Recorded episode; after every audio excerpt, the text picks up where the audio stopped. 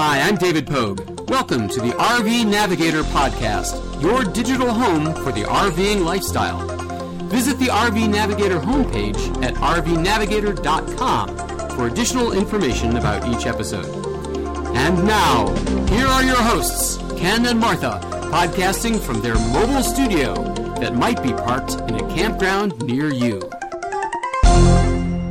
Hello, this is Ken, your RV navigator. And Martha, the co pilot. And we're actually talking to you from a campground. From the RV, we have driven 200 miles north as we visit Door County, Wisconsin, which is on the peninsula north of Green Bay, Wisconsin.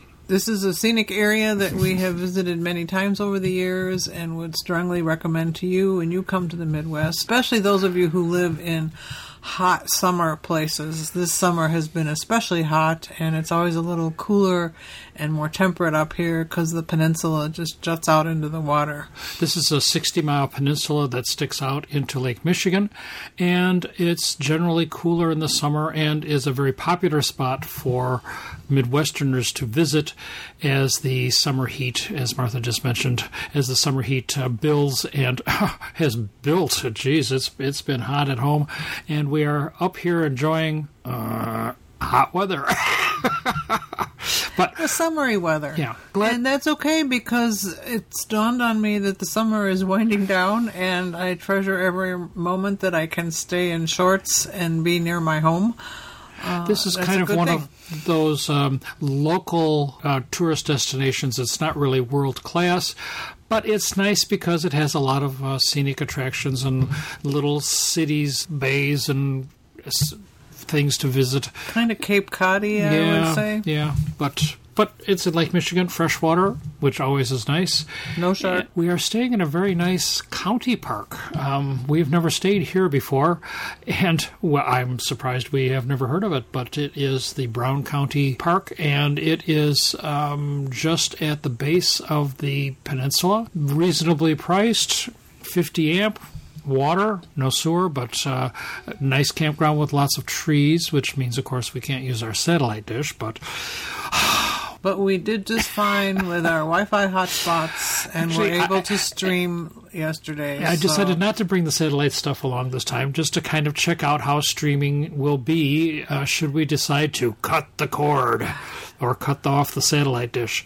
And frankly, It was fine. we've been getting uh, with our Spots. hotspots, we have been getting uh, a good connection, and we have been able to stream without much trouble, and it has been good. That, along with over-the-air TV, it has been good. So maybe streaming is really something that we will be able to do on a more full-time basis until we can get Starlink. That wouldn't work here either because we're under the trees. Oh, And as you know, we we had our bets. We have two hotspots. One is on Verizon and one is on AT and T. And inevitably, one of them works far better than the other, depending on the location. exactly. And in this case, the AT and T is working much better than Verizon. Our main purpose for taking this trip was to give the motorhome a little exercise. We have learned the hard way that just sitting is not good for it. It's not good for us. And so we are happy to report that all systems were go as we made our way up here. It's so much work to, for us to have to go traveling. We just hate it so. We don't like to get up and we don't like to travel. Eh, We don't? no, we do. we just like to travel. Yeah. So it's been three or four weeks since we've been home. Right. And That's enough. that's enough. Time to get on the road and see what's going on in the Northland. And of course, the other blessing is that um, since the last time we refilled our home car, which was before we went to Europe, the price of gas has gone down about a dollar a gallon, which is good news for all of us who drive wherever it is we're driving. Uh, in our state, we tend to have among the highest Dollar a gallon prices. a month. We tend to have among the highest prices in the U.S., and so we are very grateful for the improvement in that. We are also happy to see more and more charging stations being built around the country and watch with great interest how that transition is going to go. I try to think back to how it must have been when people had horse drawn carriages and the uh, the Model T came, I don't even think about Um, that. and that was a painful transition too. So uh, change is always painful, I guess. But we're glad to see that traveling around is not quite so expensive as it was at the beginning of the summer. So we want to welcome all of our listeners to episode 209 for September of 2022. Oh, the summer has kind of just flown, by Blown here by, they always do. because we've been gone. Of Well- course, we weren't here. it was summer wherever we were. Yes. We want to welcome you to this episode and uh, to the RVNavigator.com. If you're not familiar with us, we you know that we are a non commercial podcast that broadcasts to you monthly for your enjoyment, and that's all. We don't advertise, we don't talk about uh, anything to buy. Oh, well, well, we do talk we about do. things that we buy, but we don't talk about uh, advertising things. Um, And when we tell you that we have bought things that we like, it's because we really have bought them and we really like them. And we encourage you to visit the episode webpage at rvnavigator.com. You can take a look at uh, the calendar, which is I do monthly, which is a nice little backdrop wallpaper for your computer. And you can have a very nice picture from around the world uh, every month that is updated. And we'll provide you with some, well, lust in your heart. Ideas Places for that you want to to visit. visit. Yeah. Yeah. And we have enjoyed uh, making those pictures and certainly enjoyed taking them. And we thank you very much for continuing to travel with us as we have wandered off from the RV pretty much this summer. I would guess that some of the things we have to talk about today are not RV oriented either because Oh, the last time we talked to you, we were We just were- about to come to France and do that portion of our European trip. So for five weeks, we were spent uh, time in Italy, and then we did a river cruise in France, where we did, visited the Bordeaux region. and drink a lot of wine. It's interesting. I had no idea where Bordeaux was until we went. We started in Paris. We flew from Venice to Paris, and I have to say, this trip, all of the flights came off without a hitch, Yeah. and all of our luggage arrived, and we have really no complaints about the aircraft and the flights uh, that we've taken, uh, either from the United States or intra-European. So. But we are lucky that we live in Chicago and can book non-stop flights. The more connections you have, the more likely it is that something could happen or a bag could be lost. Most of the things we did were non-stop. Yeah, yeah, yeah. So the- that made it more simple. Gives it a help. So we flew to Paris, and you know we stayed um, in a hotel that was far above our class. It came with the cruise. It was a package, or we would never have chosen it. But this uh, this is always an interesting question uh, when you're booking hotels for. Uh, big cities. Do you stay in the downtown uh, or at an expensive high price, or do you stay in the little bit further out where things are not quite as convenient?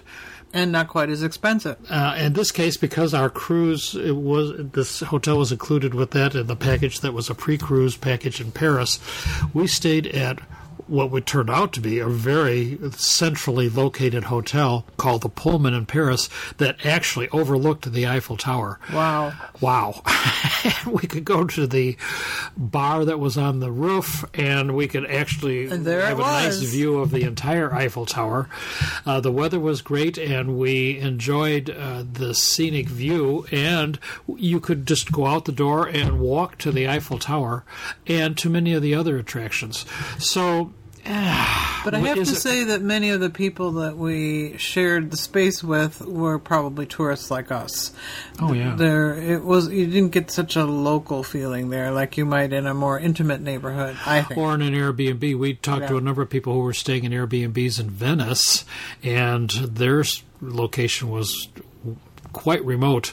Um, but the, you know, then you have to take the trans. uh, And Paris has good transportation, um, but. We didn't have to take the transport, the local transportation at all. We could walk Everywhere to we almost wanted we go. wanted to go, and we weren't there for long. But it was a nice uh, surprise to see this hotel that was so nicely located. And of course, we had no idea in advance that that was the case. It's always a conundrum where you're going to stay when you go to a big city, and this was a, a nice way to start off our trip. The other thing we did there was we took a bike tour, and many of the things that you hear about in Paris that you think you should at least see, uh, like the Louvre and the Arc de Triomphe and those kind of places, um, are all in a straight Yeah. row uh, that's purposely done. Paris is a highly planned city, and it was very easy. Without a lot of pedaling, to travel from one monument or Yes. famous place to another. So that was a good way to do it. We didn't go inside these places because we were on our bikes, but um, that's something that we would recommend doing if you get a chance to go to Paris. This uh, bike tour went about 12 kilometers, and which is about eight miles, and we spent three, four hours doing it. And it really included many of the big monuments that you'd like to see when you go to Paris. And it's much better, well, because I like to take lots of pictures. It was nice to be able to stop the bike and, and get out the camera and take some pictures. And they made these stops that buses just don't do. So if you're mobile and if you don't mind riding a bike, I would recommend. Uh, in any big city, that you take the bike tour because it uh, is well worth. A good introduction to the major sites. And we're just planning a trip uh, to Riga. Latvia, Ooh, where the somewhere hell's that? we've never been. Not too far from Finland, a little too close to the nuclear plant in the Ukraine. Am I really going there? Yeah, well, so far we are. Uh, we've had our doubts And because of what's going on in the world, but it seems to be a go. And in a few weeks, when we do our next podcast, we'll be over there Oh again. no! Our next podcast is We'll be over there. oh, really. Mm-hmm. So we'll be able to talk to you this about this in past tense. Mm-hmm. All right. So we'll tell you how the Riga bike tour was uh, after that, after the next podcast. The other thing we should mention is that at the end of our cruise, we had to get back to Paris to fly home. us. We ended up taking the TGV, which is the high-speed French train, which To the tune have, of almost 200 miles an hour which they have many of all across France. France is a big country, and the experience that we didn't know about. delightful. we didn't know about what. How big it was. Oh. Well, we did, we did this pre-cruise that took us three days to get down to Bordeaux, and of course we were going to Bordeaux to become wine connoisseurs. But we had to get there first, so we spent the first three days driving in a bus that took us down to Bordeaux. With many scenic stops. That, Yes. that that part of France is where all the castles are, and that's one of the The reasons Loire why we chose was to go there. And we then uh, got ready to go on the cruise. And many of the cruises in Europe right now are suffering from low water, but we did not have that issue. But can you recommend a river cruise? We've decided we, that we don't like them very well. The ships are small, the cabins are small, the things that you can do on the ship when you're not sightseeing are limited. There's no uh, entertainment at night, fixed seatings. Yeah, we didn't like that either. There are a number of things that we didn't like, and this probably will be our last river cruise. And of course, if you're going to the Rhine or the Danube, especially in the middle of the summer, This is very tricky. they have to empty the ship, br- bring you to a different ship in order to continue the the itinerary because the water level is so low. Or in some cases, they just put you up in a hotel and bus you places, which is okay So too, trans- but that's not why you signed up to go on a cruise. And we enjoy cruises because we unpack once, and that's the the the it for that week or however long we're on the cruise. And that particular area is very tricky because in the spring, when it does rain, typically, who knows these days, uh, the boats can be too high in the water and can't make it under the bridges.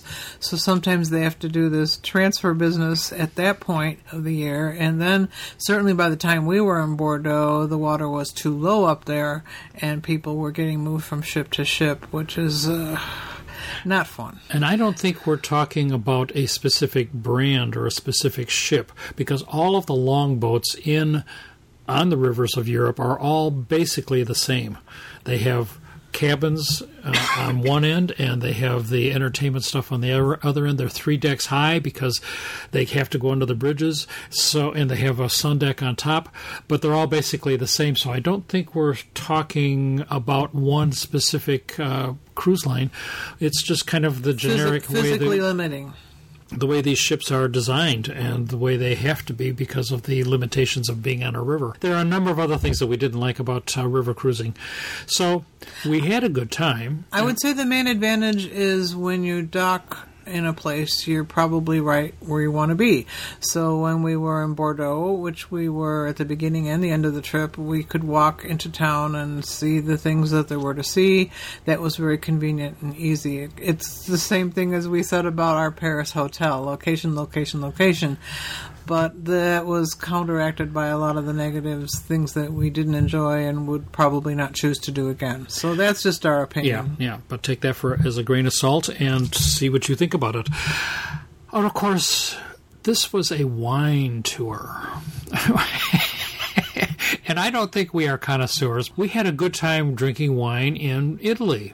And they were very proud of their wine, and it was locally produced, and it was uh, very tasty. However, The the French take the rules to an excess. winemaking to a They're too a serious. whole too different serious. level, ladies and gentlemen. We didn't realize we were in the prime re- region of France for growing wine or growing grapes, and They put a bunch of rules in under Napoleon, so we're going way back in history. Things like you cannot irrigate your vines can't no matter how dry it is. And of course, these days, that's a serious limitation. oh no, but they do have an exception because for the first three years of the vine's life, they can be irrigated. Well, they're young. I mean, come on. So they kind of, to my way of thinking, take a lot of the fun out of it. But it was interesting to drink a bottle of wine that was priced at $100, which is something we've never done before as part of our tasting. And we have to admit that we have no taste. We, there were things we I have liked. taste. There were things we didn't like, but it didn't seem to have much to do with the price of the wine. That's exactly right. I can taste differences in wine if I A/B them. I have it in front of me. I can tell I there's a difference in taste between a hundred dollar bottle of wine and a twenty dollar bottle of wine, but I can't discern quality. Which one is better? It's just different. I wonder if you took a serious wine tour like in Napa, uh, whether you would have the Oh same yeah, kind of I would think so. and all this discussion about the terroir and the chalky clay and it was just more than we wanted to know. Well, and more than anybody needs to know. it. Well, no, there were serious wine people So, there. green is a color, blue is a color, but I can't determine which one is better. Is that an inaccurate comparison? Mm-hmm. I guess so. I mean, I can see the difference. I can taste the difference between the two, but I can't say that blue is better than green. I don't know. That's just my impression. But we've now tasted numerous bottles of quite expensive to us wine and quite a few bottles of inexpensive. I mean, they didn't have anything under twenty dollars, but um, I can't really quantify it in terms of the quality of the wine. So. Your RV navigators are not wine connoisseurs, connoisseurs. even though we have now been to all of the vineyards. And if you'd like to see pictures, I have thousands of pictures Of of, course you do. grapes. you know, it was interesting that we asked them about climate change and how it's impacting the vineyards. And most of them said that it was it was actually positive. It reduced the yield, but increased the quality of the grapes because they had uh, more sugar in them. She has nothing to say to that. No, I, I questioned the so- whole thing, but So climate change is uh, s- something that they are dealing with in a positive way in, in France. because we also sh- saw a show on TV where a lot of uh, folks in England are starting to grow French vines with great success and feeling that their wine is just as good or maybe even will be better than what's going on in France. It's a fluid situation, I would say, as we adjust to the ever increasing heat, which we suffered from in France just as we suffered in Italy. Uh, luckily, our ship had good air conditioning, and the boat, Yes. the buses when we were on a tour had good air conditioning, so it was easy to endure the heat when we had to. But it was over hundred degrees in some of the stops that we were Oh, in in yeah, France it was too. very hot. And that was uncomfortable, and made us wonder why the Europeans haven't done more to air condition themselves and their stores and the places where they live. It's kind of a mystery to us. Uh, certainly these days, as we worry about the effect of using more electricity and the climate, um, it's a thrifty thing to do, I guess, but people die when it gets too hot for too long. So I, they, they said stuff to us like, I don't like the smell of it. Yeah. go, what, what is that? And even the hotel air conditioning was not powerful. it couldn't keep up. couldn't keep up with it. It'd with be the- 102 outside and it would be 82 inside. So I found an article which is titled Paris is burning, so why won't Europeans install AC? And you could read the entire article if you're interested by going to our website and looking on this month's webpage. Just one in ten households in Europe has AC, far below the rates in China, Japan, and the United States, where 90% of the households have, have a cooling system. Why have some of the world's wealthiest countries been so slow to adopt hot weather climate control? It's a question that's at the top of the mind once again as another heat wave bakes Western Europe this week. Instead of using the moment to embrace AC, European leaders have mostly shunned the technology or moved to limit its use. In Spain, for example, the government this week began requiring that AC in public places be set no lower than 80. Ugh. I set that when I go on vacation, following similar measures in Italy and Greece. When asked a French friend why her compatriots resisted AC, she explained it pollutes, That's true. it's often too cold. No, that's not true. Well, it depends how you said it. and she says the air is fake. so in the winter, is the air fake? It makes you sick and it gives you a headache. It keeps you inside and creates nonstop arguments with the team at work. Which happens me- in the winter too with furnace temperatures. it makes me feel like it makes me feel like an old prune. Is that our problem? Are we old Because prunes? it's dry, maybe. And we have to say, as we drove around in France, we saw many RVs. It was vacation month in, in France. Of course. And we didn't, of course, see a single air conditioner on the top of any of these RVs. Well, and yeah. when you are in a campground, we saw some of them. They were just sitting outside fanning themselves because And it's it unbearable. hot, hot. Unbearable. We had no rain, virtually no rain during the whole trip. So, so the trip ended with us making a mistake.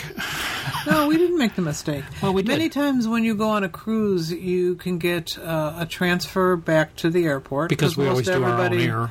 Most everybody who is on a cruise is flying back home to wherever that is, and so I, I called our cruise company and said we have our own air arrangements, but I would like to buy a transfer, and they sold me one, but they sold it to me for the wrong airport. They had us flying home from Port Bordeaux, even though in their computer system it clearly stated that we were flying home from Paris.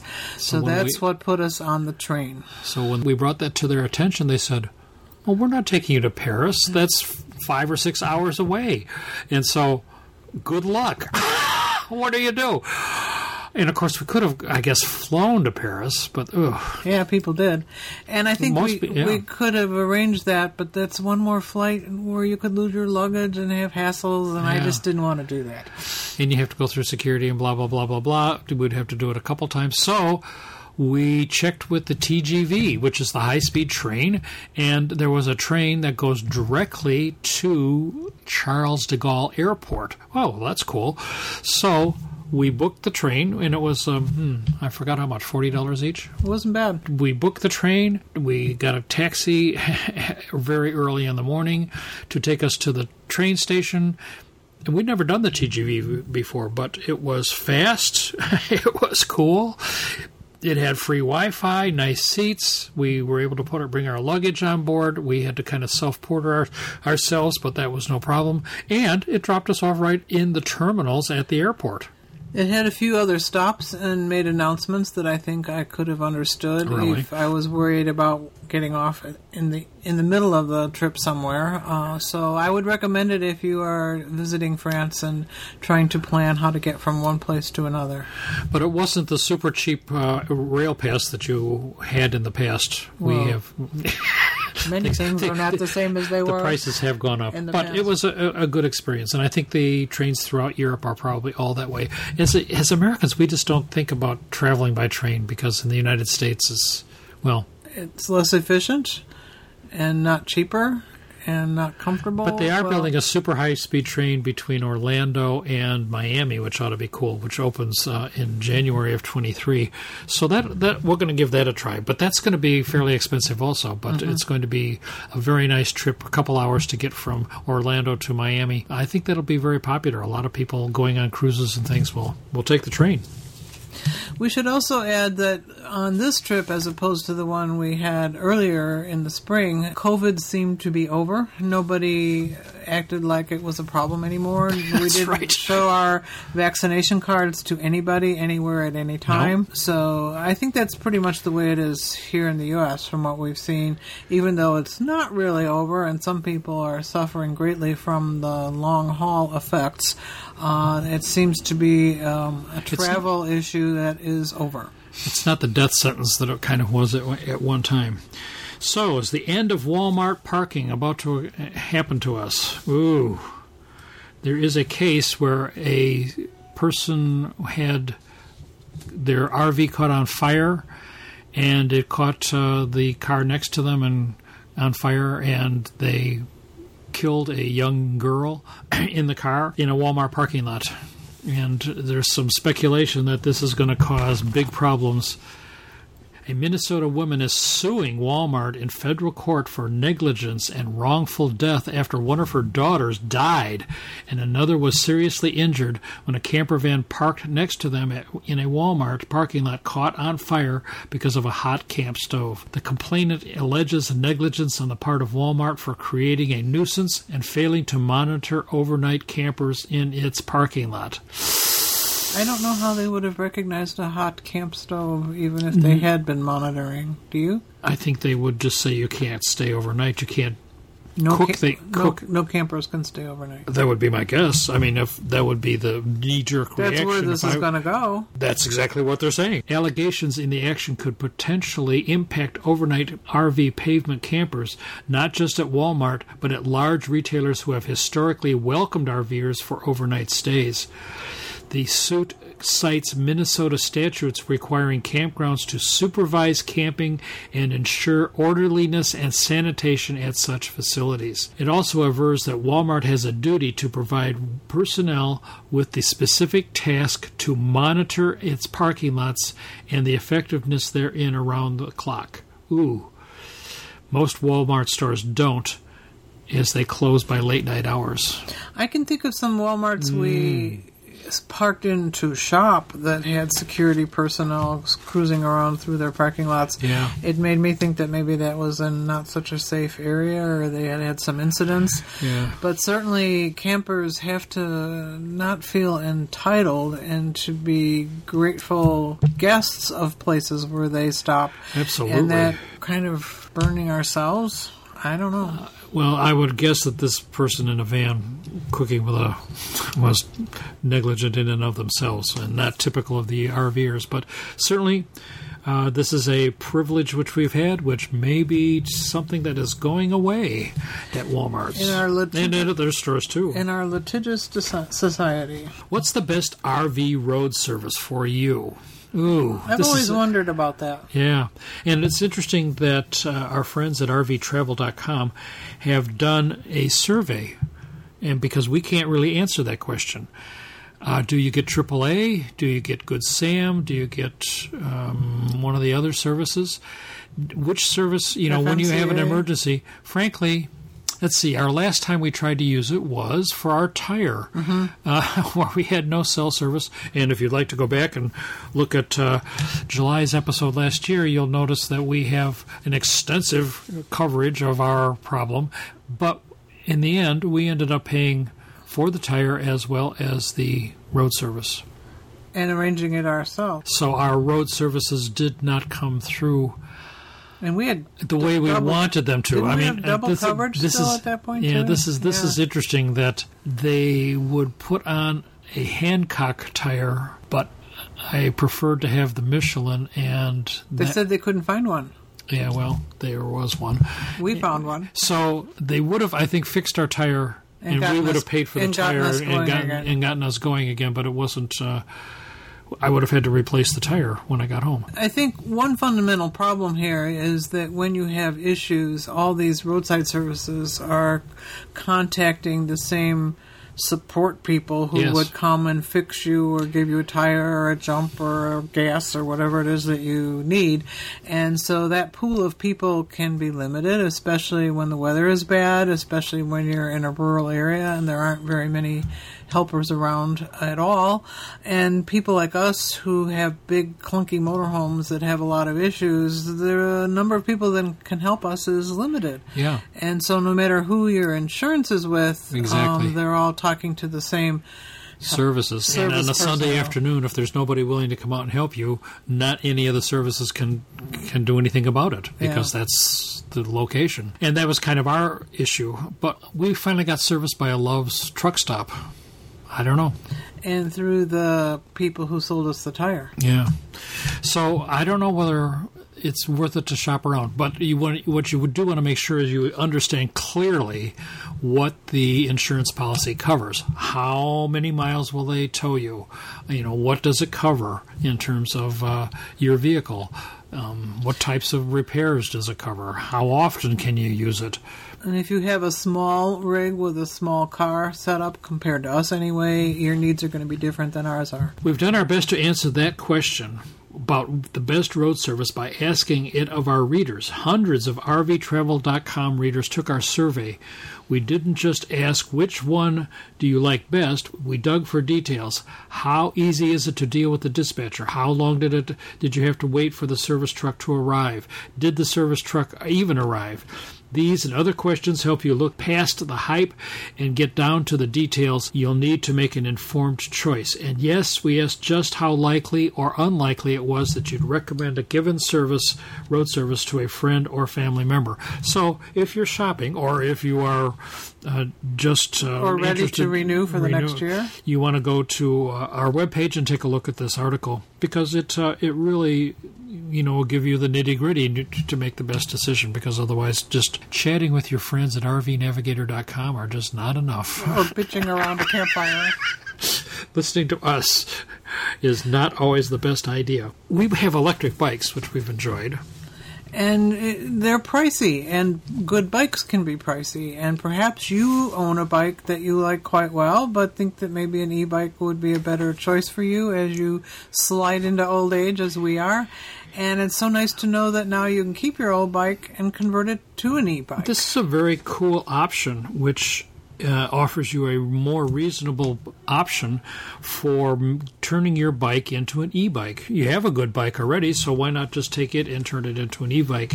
I read a, a good review of this, and so of a trusted person. So I'm gonna. I don't know much about this company, and I'd never heard of it before, but I thought I'd pass this along as something for you to consider. It's called the Swytch e-bike conversion kit, and it cost about seven hundred dollars, which is very low end for a, an e-bike, and that includes everything.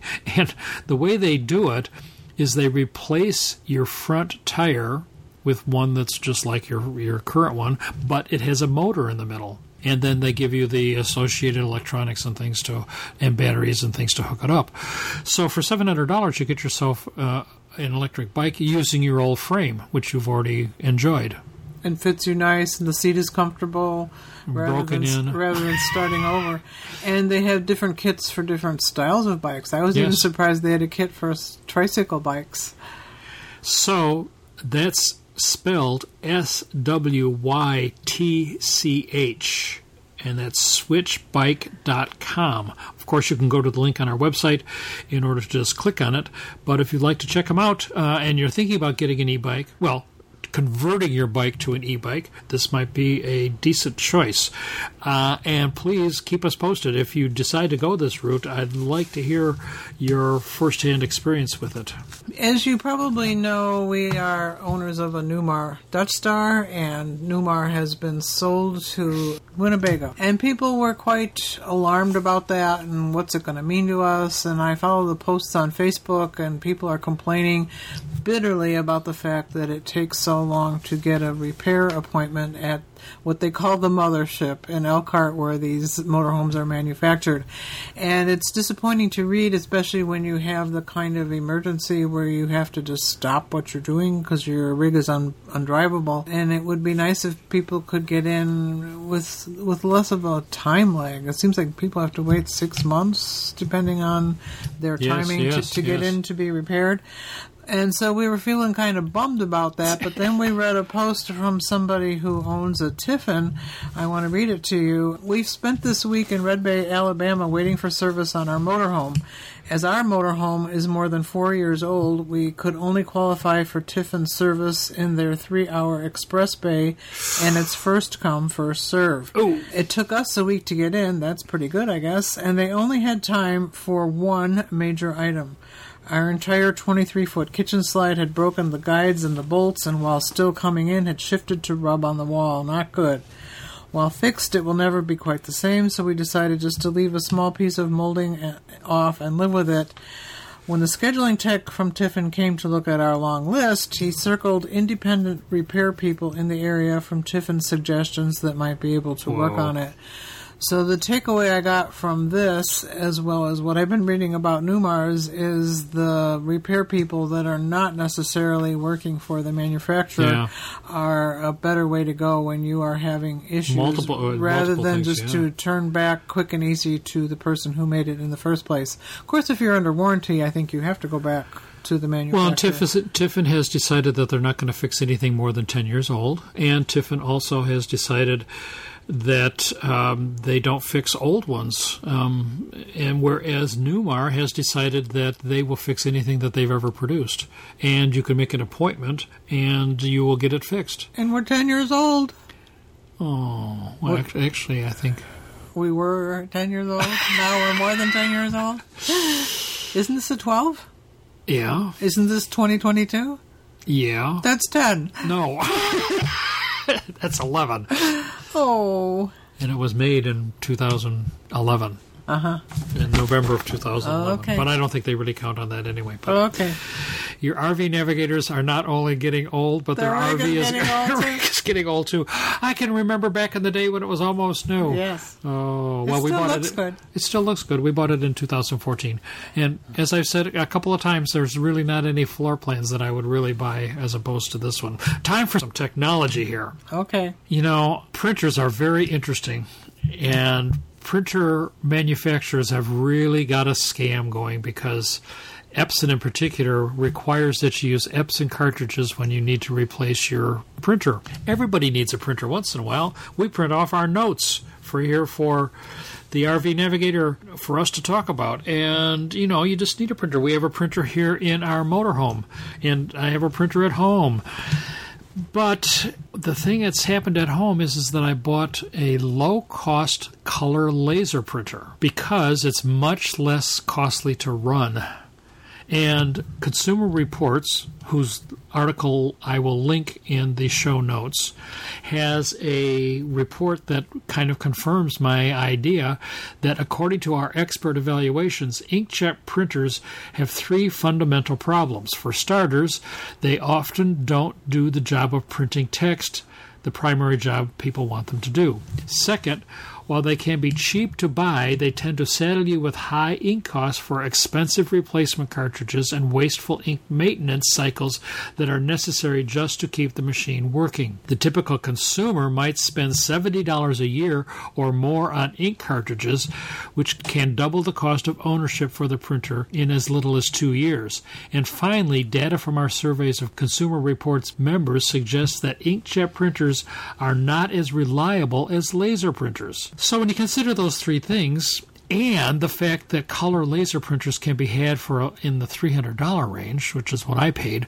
that it makes a, having a laser printer, which just comes on, the cartridges don't go bad, the the ink doesn't dry out, you don't have to have any special uh, uh, drivers or anything. So the inkjet printer, mine prints double sided. It's uh, the ink is dry the moment it comes out, or the, the toner. It's fast Wireless. wireless.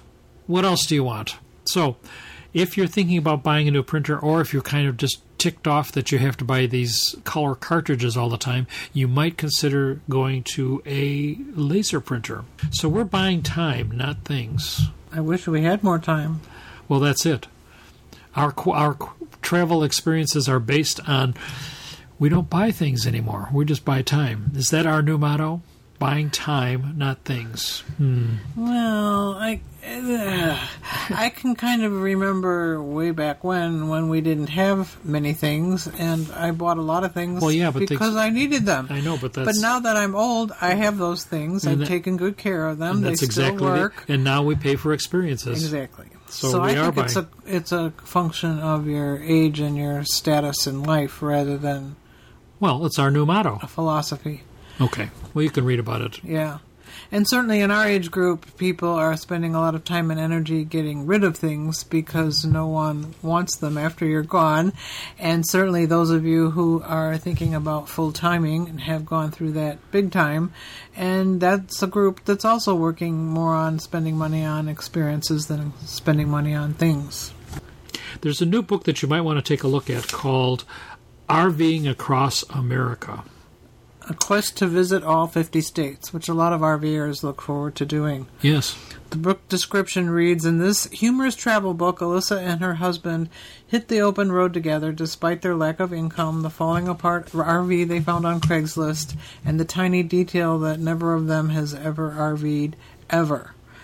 This book is not a detailed account of all 50 states with things to do or places to visit, but an honest account of what it's like RVing across America. New friends, breakdowns, bear encounters, and all. This is the story of a couple determined to chase their big, crazy dreams no matter what challenges they face, and the growth that can only be found by pushing yourself past your comfort zone. And that is on Amazon called RVing Across America. Uh, a link on our website, of course. Is it a Kindle book? Is it a Kindle book? Oh, good I only question. buy Kindle books these You- days. Yeah, we don't buy anything printed, but in Amazon you could buy it as a Kindle, right? Or as a probably an ebook of some sort. Often, but not always. We also want to let you know that there's a beginner's guide to RVing newsletter that comes out uh, regularly. We just wrapped up the first issue last week and have another six months to go. If you're a beginning RVer or know someone who is, and there are probably some of those people out in our audience. Are you an imagine. our new RVer? Do you have questions that you'd like to have answered? Yes! This newsletter is for you or them. We spend six months walking through the basics. By the end of these six months, you'll be an RV expert. And of course, where will you find that link? And our webpage. At rvnavigator.com. So if you take a look at that, uh, if you're, well, just want to know some basic information about RVing. RVs generally come to you uh, fully decorated, which is nice if you like how it's decorated. Converse could also be true, and certainly RVs that are older, the decorations get kind of worn and unstylish looking. So we often see that people are doing all sorts of do it yourself projects to try to spiff up their RVs and personalize them. And Camping World has kind of jumped on that bandwagon with what they call design centers. Um, So I'll read you a bit from an article. Um, we've noticed that many folks are redecorating their RVs. Camping World offers RV furniture and appliances to purchase for quite some time. So what's new with these design centers? Maybe Camping World is simply redecorating their own stores. It makes sense from a marketing standpoint. Push all your designing merchandise into one location inside the store and display a sign that reads Design Center. Voila! A new RV space targeting the RV rehabber. That's entrepreneurs. Camping World offers kitchen faucets or peel and stick backsplashes. Maybe I didn't notice them before they were moved to their new design location, but now they also stock a drawer products, medicine cabinets, and window treatments. From my personal experience, many of these items can be bought for, far more cheaply at your local hardware store or online, and you really need to stick to Camping World when you are buying things that only Appliances, fit yeah, in, right, yeah. in an RV, like the faucet. Do we have a normal hardware yeah, faucet? is just a normal faucet. uh-huh, that that you could buy anywhere. So I would say maybe they would give you some good ideas, but that may not be the best place to shop. But we have no knowledge about this No. first-hand knowledge. And now, ladies and gentlemen, for the jokes. Are Always you ready for jokes? joke.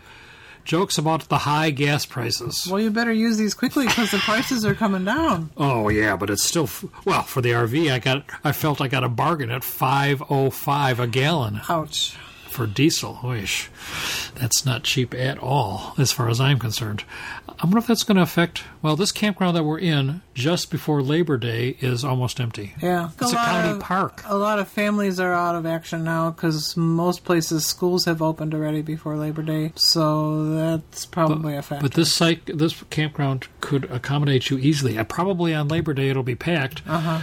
But right now uh, we're here the week before Labor Day, and it is empty. I, we can only see one, well, basically one other RV. we made a reservation, but we didn't need to. so we can still make jokes about gas, right? Right, okay. right. Uh, I checked the Kelley Blue Book today for my car's value, and it asked if the tank was full or empty.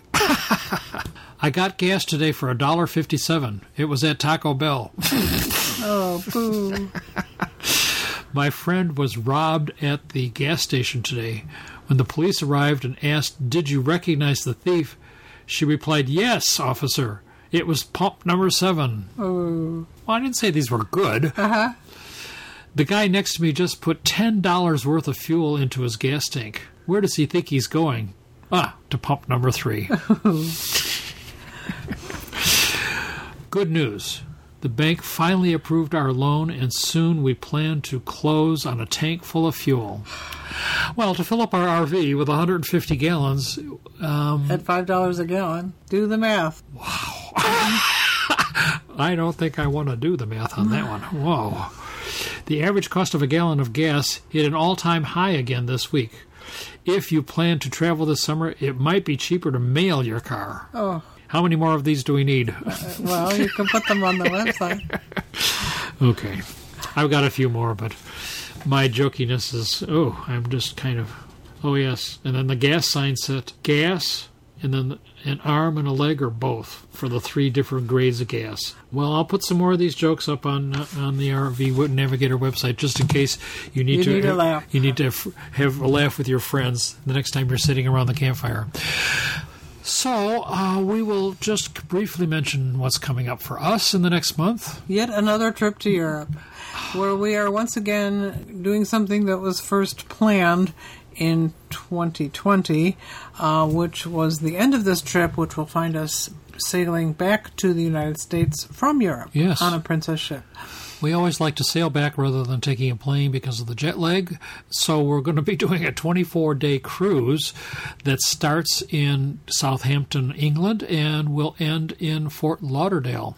So we needed to find something to do in Europe to justify taking this cruise back from Europe. I see. And because it was so darn hot on our last trip, we're going to go to the Scandinavian area in September and October, and we'll probably be complaining to you about how we're too cold. Makes no sense. But we will be spending a couple of months this time in Europe, uh, starting in mid. Uh, September, and we will be t- returning just before Thanksgiving. So we'll have a couple of episodes on the road, and we don't plan to RV again for uh, a little while. while because uh, it'll be cold, and we well, we're not going to Florida this winter. So That's something new, why is it we're not going to Florida because we're going to Africa. for a couple of months in January? So we have a lot of exciting things to talk about. Uh, not all of them are RV, but we hope that you'll stick with us and send us some feedback. We'd love to hear from you via email and Ask us some RV questions so that we stay on topic and don't keep talking about the rest of the world. Exactly. So that's it for this month, and we'll see you at a. No. We'll see you at a hotel near us. We'll see you at a town near us. We'll see you at a city near us. Or we won't see you at all. But we want to stay in touch, and we will continue to do the podcast on the road. Well, we're on the road this month, but we're in the famous RV. Talk to you later. Happy travels. Stay healthy.